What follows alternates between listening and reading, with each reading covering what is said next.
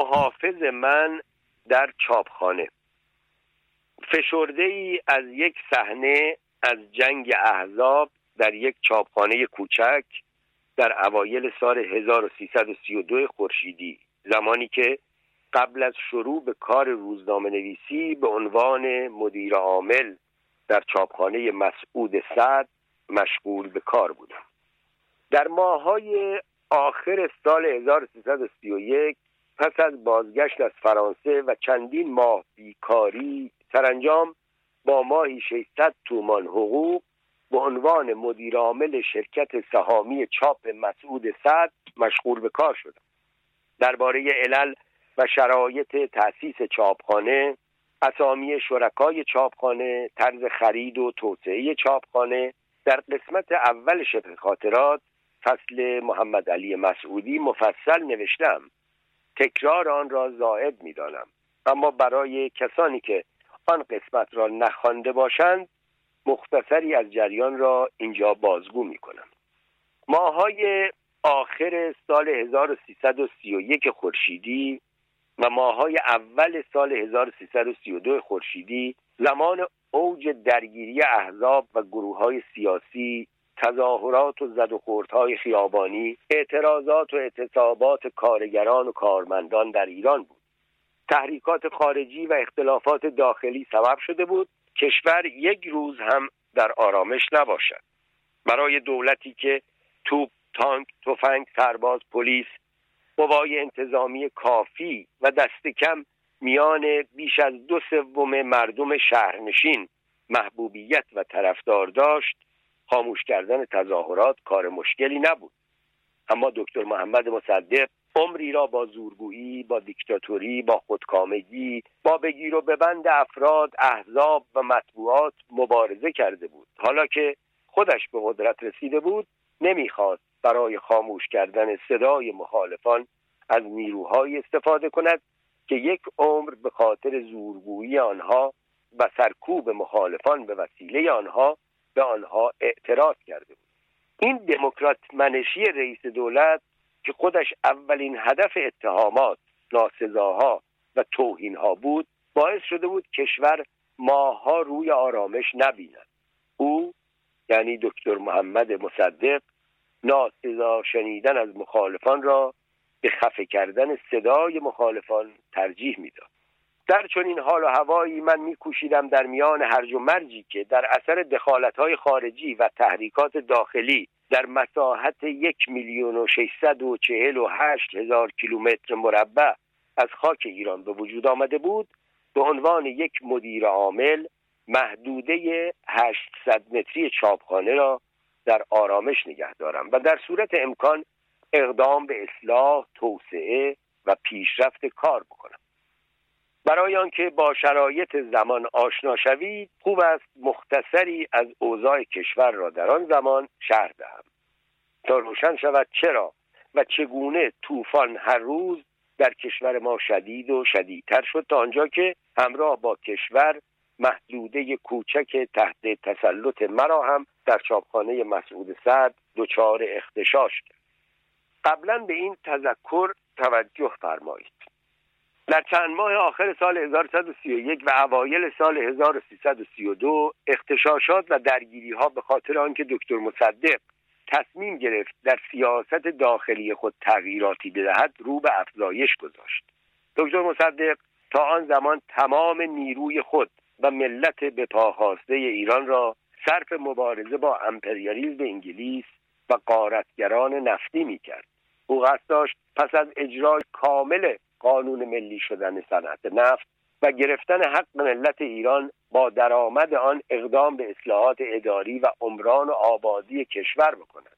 ولی وقتی مشاهده کرد تمام قدرت های خارجی و عوامل داخلی آنها علیه نهزت ملی ایران بسیج شدهاند تصمیم گرفت بدون آنکه دست از مبارزه با امپریالیزم انگلستان بردارد فقط به انتظار اصلاح کار نفت ننشیند و با همان امکانات محدود دست به یک رشته اقدامات اصلاحی بزند. مملکت پس از سالها رکود احتیاج به اصلاحات سریع داشت.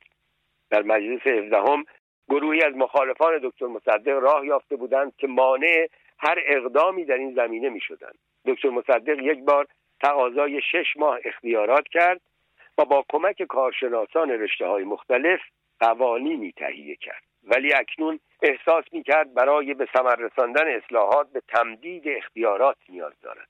به این سبب طی نامه ای از مجلس خواستار تمدید اختیارات شد. اما اقدام او باعث شد مخالفان سابق همراه با عدهای از دوستان و همپیمانان خودش علیه او سفارایی کنند.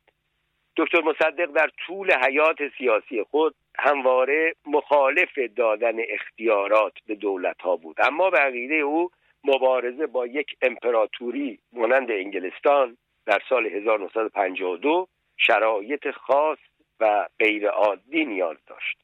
و اینک چند نمونه از حوادثی که در آن زمان باعث اختشاشات و تظاهرات و زد و خورد در کشور می‌شد.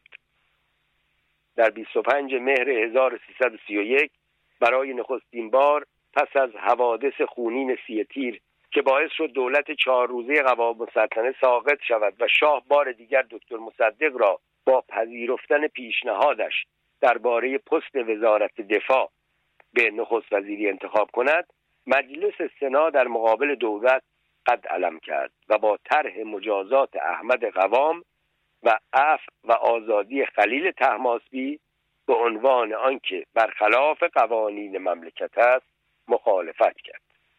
در تهران ادعی در مخالفت با این تصمیم سنا دست به تظاهرات زدند. جمعی مجروح و ادعی بازداشت شدند. چند روز بعد مجلس شورای ملی که هنوز طرفداران دکتر مصدق در آنجا اکثریت داشتند برای آنکه ضرب شستی به مجلس سنا نشان بدهد طرحی را تصویب کرد که به موجب آن دوره مجلس سنا از چهار سال به دو سال تقلیل پیدا کرد. چون بیش از دو سال از آن دوره سنا گذشته بود این مجلس عملا منحل اعلام شد. در تهران و شهرستانها جمعی در تایید تصمیم مجلس به تظاهرات پرداختند. پلیس ناچار به دخالت شد. هیئت وزیران در یک جلسه فوقالعاده تصمیم به قطع رابطه سیاسی با دولت انگلستان گرفت. انتشار این خبر با تظاهرات عظیم مردم در تهران و شهرستانها روبرو شد. روز چهارم آبان ماه 1331 در مراسمی که مناسبت تولد شاه برپا شد بین مخالفان و موافقان زد و خورد شدیدی در گرفت. عدهای مجروح و جمعی بازداشت شدند.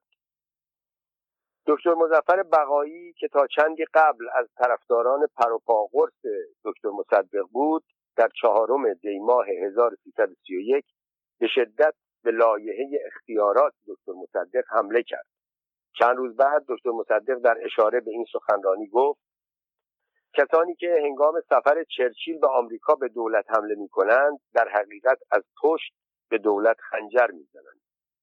سخنان له و علیه موافقان و مخالفان درباره تمدید اختیارات دکتر مصدق باعث شد از سوی احزاب و گروه های مختلف تظاهرات خشونتباری در تهران و شهرستانها صورت بگیرد حسین مکی که بعد از شهریور 1320 در کتابها مقاله ها و سخنرانی های متعدد خود به تعریف و تحسین از دکتر مصدق پرداخته بود در جلسه 28 دی ماه 1331 به مناسبت نامه دکتر مصدق درباره تمدید اختیارات شدیداً به دکتر مصدق حمله کرد و او را به هیتلر تشبیه کرد.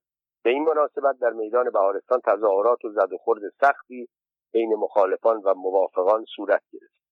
خائریزاده یزدی با وجود سی سال دوستی و همکاری سیاسی با دکتر مصدق با لایحه تمدید اختیارات مخالفت کرد. به این ترتیب سه تن از یاران با نفوذ دکتر مصدق یعنی دکتر بقایی حسین مکی حائریزاده جبهه نیرومندی به منظور مخالفت با او در مجلس تشکیل دادند.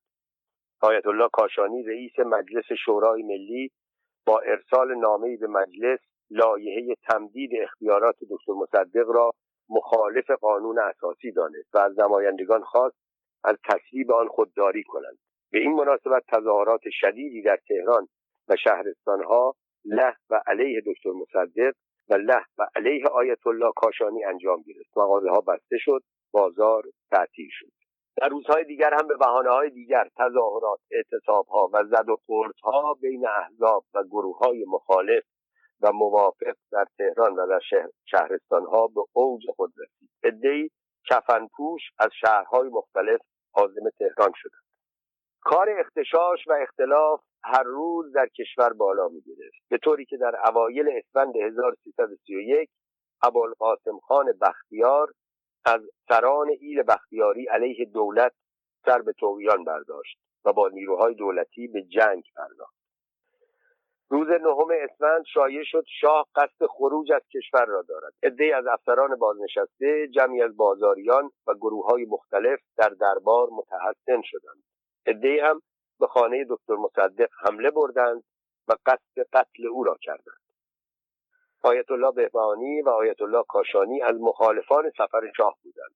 نگرانی رهبران تظاهر کنندگان آن بود که با رفتن شاه حزب توده قدرت را از دست دکتر مصدق خارج ساند روز دهم اسفند 1331 به دنبال وقایع نهم اسفند در تهران و شهرستانها گروه ها و احزاب مخالف جمعی در طرفداری و گروهی در مخالفت با شاه و با مصدق به تظاهرات پرداختند. بین آنها زد و خورد در گرفت روز پانزده فروردین 1332 در شیراز بین طرفداران دکتر مصدق و مخالفان دکتر مصدق نزاع سختی در گرفت عدهای مجروح و جمعی مقتول شدند.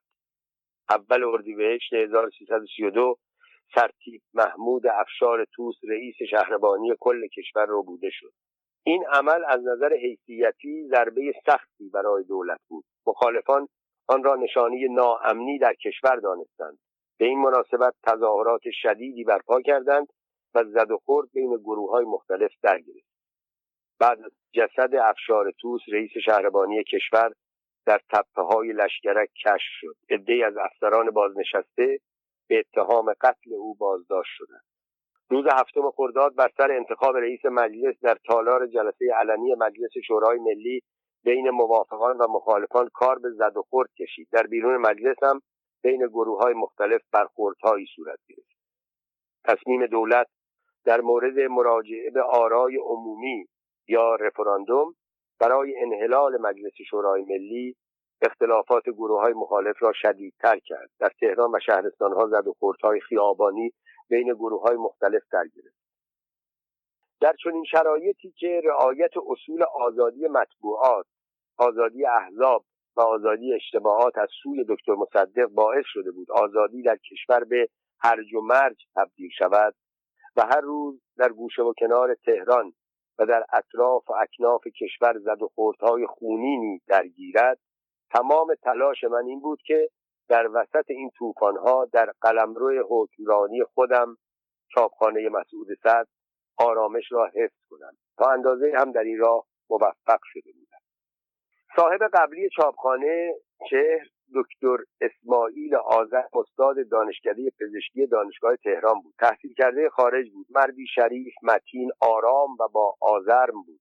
کار اصلی او به غیر از تدریس در دانشگاه چاپ کتاب های دانشگاهی بود. چاپخانه چهر را هم به همین منظور تأسیس کرده بود. در کنار کتاب روزنامه و مجله هایی هم در این چاپخانه چاپ می‌شد. چاپخانه چهر سهمی هم از کارهای دولتی داشت. که با امانت کامل و بدون سوء استفاده از کاغذهای دولتی انجام می‌داد. طی چند سالی که دکتر آزرم صاحب و دکتر حسین فریور اداره این چاپخانه را به عهده داشتند توانسته بودند تعدادی کارگر اصیل با تجربه با سواد و آرامش طلب انتخاب و استخدام کنند. آنها چون دکتر آزرم و دکتر فریور را می شناختند و می‌دانستند در کار مدیران چاپخانه چهر دزدی و دقلی نیست برخلاف رسم روز توقعهای بیش از اندازه نداشتند. به ویژان که در آن سالها وضع چاپخانه ها رونق نداشت. چاپخانه چهر با این روال به کار ادامه می‌داد تا آنکه دکتر آزرم خسته از کار سخت چاپ تصمیم گرفت چاپخانهاش را بفروشد و خودش برای چاپ کتاب به عنوان مشتری با آن کار کند. در آغاز کار شرکت جدید تصمیم گرفت در وضع چاپخانه تغییرات کلی بدهد. کارگران قدیمی را اخراج کند و عدهای کارگر جدید بیاورد. ولی به اصرار من قرار شد این کار را نکنند. و من بعد از مدتی به این نتیجه رسیدم سخنان دکتر آزرم درست است. او به من گفته بود این کارگران را من طی چندین سال از میان کارگران چاپ دستچین کردم. حقوقشان به نسبت بالاست اما همه خوب درست عاشق کارشان و علاقمند به چاپخانه هستند صلاح شما در این است آنها را حفظ کنید. دکتر فریور هم در کار مدیریت چاپخانه کم نظیر است. پاک مطلع و پرکار است. او را هم نگه دارید. پس از مدتی کار با آنها دیدم درست می‌گوید. بعضی از کارکنان تصور می‌کردند من به عنوان مدیرعامل چاپخانه زیر پای فریور مدیر چاپخانه را جارو خواهم کرد. ولی من به اطلاعات و تجربیات او احتیاج داشتم. به ویژه که کار در چاپخانه برای من گذاری بود برای رسیدن به هدف روزنامهنگاری و نویسندگی. در آن سالها برای گرفتن امتیاز روزنامه و مجله شرط سنی وجود داشت و سن من به حد نصاب روزنامه نگاری نرسیده. کار در چاپخانه علاوه بر آنکه مانع طولانی شدن بیکاری می‌شد باعث تجربه آموزی من میگردید و طی یک مدت کار در چاپخانه در زمینه کار چاپ و انتشار روزنامه و مجله و کتاب چیزهای زیادی آموختم شریک دیگر چاپخانه که بعد از عمویم بیشترین سهام را داشت محمد علی مسعودی بود. او به عنوان رئیس هیئت مدیره شرکت سهامی چاپ مسعود سعد انتخاب شد. ولی طبق مواد اساسنامه اختیارات با مدیر عامل بود. با این تفاوت که همه مرا در کار چاپ و انتشار روزنامه و مجله بی تجربه می دانستند و این درست و همه عقیده داشتند محمد علی مسعودی یا همان ممدلی خان بزرگترین متخصص کار چاپ و روزنامه در ایران است که این درست نبود. محمد علی خان مردی خوشرو خوشتر و زبان اهل و عاشرت و به شدت رفیق باز این ویژگی ها در مقایسه با خلقیات عمویش عباس مسعودی مدیر اطلاعات جدی پرکار و کم معاشرت بود سبب شده بود همه در آن سالها عقیده پیدا کنند روزنامه اطلاعات به کاکل برادرزادهش محمد علی خان میگردد. محمد علی مسعودی مدتی سردبیر اطلاعات بود. بعد از شهریور 1320 چند دوره نماینده مجلس شد اما شهرت و تخصص او صندوق سازی در هنگام انتخابات بود که نماینده های دلخواه دولت را از صندوق در می آورد. با آنکه اختیار اداره چاپخانه با من بود محمد علی خان با اتکا به تجربه ای که ادعا می کرد طی سالها کار در روزنامه و چاپخانه اطلاعات به دست آورده و به اتکای پشتیبانی عمویم آقای عیسی بهزادی که به تخصص او در کار چاپ اعتقاد داشت به خود حق می‌داد در کارها دخالت یا به قول خودش به من تازه کار راهنمایی کند. برادر این اصطلاح رایج محمد علی مسعودی بود. برادر مراقب این کارگرا باش. من کارگر جماعت را خوب می‌شناسم. همهشان تودهای هستند. دشمن خونی کارفرماها. به محض آنکه فرصت به دست بیاورند همه ما را از تیر چراغ برق آویزان می‌کنند. من خودم چند بار گیر اینها افتادم. نزدیک بود مرا بکشند و چاپخانه اطلاعات را به آتش بکشند. من از کارگران چهر دفاع می‌کردم. می‌گفتم اینها با دیگران فرق دارند اما او قبول نمی‌کرد. بی تجربه بودن مرا به رخم می‌کشید. می‌گفت تو آدم ساده ای هست از شهرستان آمدی به تهران. رفتی دانشگاه. یک مدت هم فرنگ بودی. حالا برگشتی ایران. سر و کارت همش با کتاب و قلم بوده. تو اجتماع را نمی‌شناسی. ما باید یک عده کارگر قابل اعتماد از طرف خودمان استخدام کنیم تا در مواقع لازم با کارگران غیر قابل اعتماد چاپخانه چه مقابله کنند. وقتی محمد علی مسعودی دانست که عموی من هم مثل شرکای دیگر او را تایید می کند شروع کرد به فرستادن کارگران جدید به چاپخانه. هر چند روز یک بار کارگری وارد چاپخانه می‌شد. پاکتی از سوی محمد علی خان برایم می آورد مضمون نامه ها تقریبا یکی بود. دکتر جان آقای الف از کارگرهای بسیار خوب چاپ در ایران است. از نظر اخلاق و صمیمیت و پشت کار هم ایشان را به خوبی می‌شناسم حتما از وجودش در چاپخانه استفاده کن. قربانت محمد علی مسعود من که در آن زمان با کارگران چاپ آشنایی نداشتم چند نفر اول را استخدام کردم. ولی بعد دکتر فریور که وضع چاپخانه ها و کارگرهای چاپ را میشناخت مرا روشن کرد. گفت چرا هرچه کارگر وامانده و بیمصرف است محمد علی خان میفرستد اینجا؟ اگر اینها خوب بودند کارفرماهای قبلی آنها را جواب نمی‌کردند. ضمنا با این کسادی کار چاپ با همین عده چاپخانه دخل و خرج نمی کند چه رسد به استخدام یک عده جدید و پرداخت حقوق و مزایای اضافی؟ من که آن موقع تجربه ای در کار چاپ نداشتم این حرفها را به محمد علی خان می گفتم او جواب می‌داد برادر ما که نمی‌خواهیم چاپخانه را همینطور کوچک و بیمشتری نگه داریم. ما می‌خواهیم بزرگترین چاپخانه ایران را در تهران درست کنیم. ماشین رتاتیو ماشین های حروفچینی و ماشین افست بخریم. اینها همه کارگر لازم دارند. از الان ما باید اینها را استخدام کنیم تا وقتی ماشین های جدید وارد شدند تازه راه نیفتیم دنبال کارگر بگردیم. محمد علی خان هنوز مارک و مدل ماشین های چاپ را انتخاب نکرده بود چه رسد به آنکه سفارش ورود آنها را بدهد. با توجه به طرز کار او من می‌دانستم این کارها ماهها و شاید سالها به طول خواهد انجامید. اما او برای راضی کردن شرکا یکی دو ماشین چاپ مستعمل از داخل کشور خریداری کرده بود و بقیه وعده به آینده بود. محمد علی خان علاوه بر کارگر عروفچینی ماشینچی و صحاف مدیر فنی مدیر داخلی و سرکارگر هم برای استخدام میفرست در همه نامه ها آنها را به عنوان بهترین متخصصان صنعت چاپ ایران معرفی می‌کرد و با خوشحالی به من وعده می‌داد که به زودی با وارد کردن ماشین های آخرین سیستم چاپ من مدیر عامل بزرگترین چاپخانه ایران خواهم شد. یک روز کارگری وارد چاپخانه شد.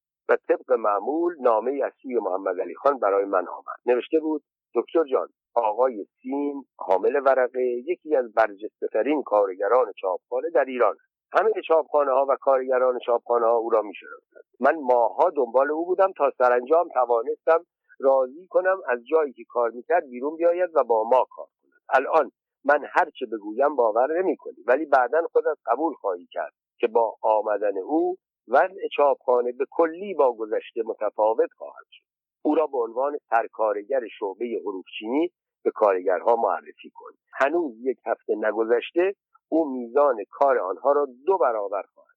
اگر پیشنهادهایی که می‌کند به نظر تو خوب آمد دستور بده اجرا کنند.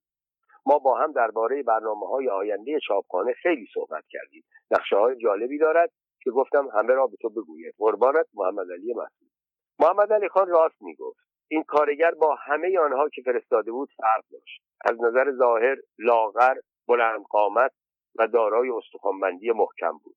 صورتی استخوانی داشت. با چشمانی نافذ مثل چشمهای اوهاب دقت می‌کرد به چشمهای من نگاه نکند. کار خوبی بود چون هرگاه چشم ما به هم میافتاد احساس بدی به من دست رفتارش معدبانه ولی موزیانه بود. گفتارش متملقانه ولی زیرکانه بود. سعی داشت به من ثابت کند حاضر است در صورت لزوم دست به هر کاری بزند. گفتم فعلا بروید به شعبه حروفچینی تا من بیایم شما را به کارگران معرفی کنم. از اتاق من بیرون رفت. ولی به شعبه حروفچینی نرفت. در همین موقع تلفن زنگ زد. محمد علی خان بود. پس از سلام و احوالپرسی گفت آمد؟ گفتم بله آمد. صدایش را آهسته کرد. برادر این سین توی کارگر چاپخانه ها تکه. نمیدانی من با چه زحمتی او را راضی کردم با ما کار کند. همه کارگرهای چاپخانه های تهران او را می‌شناسند.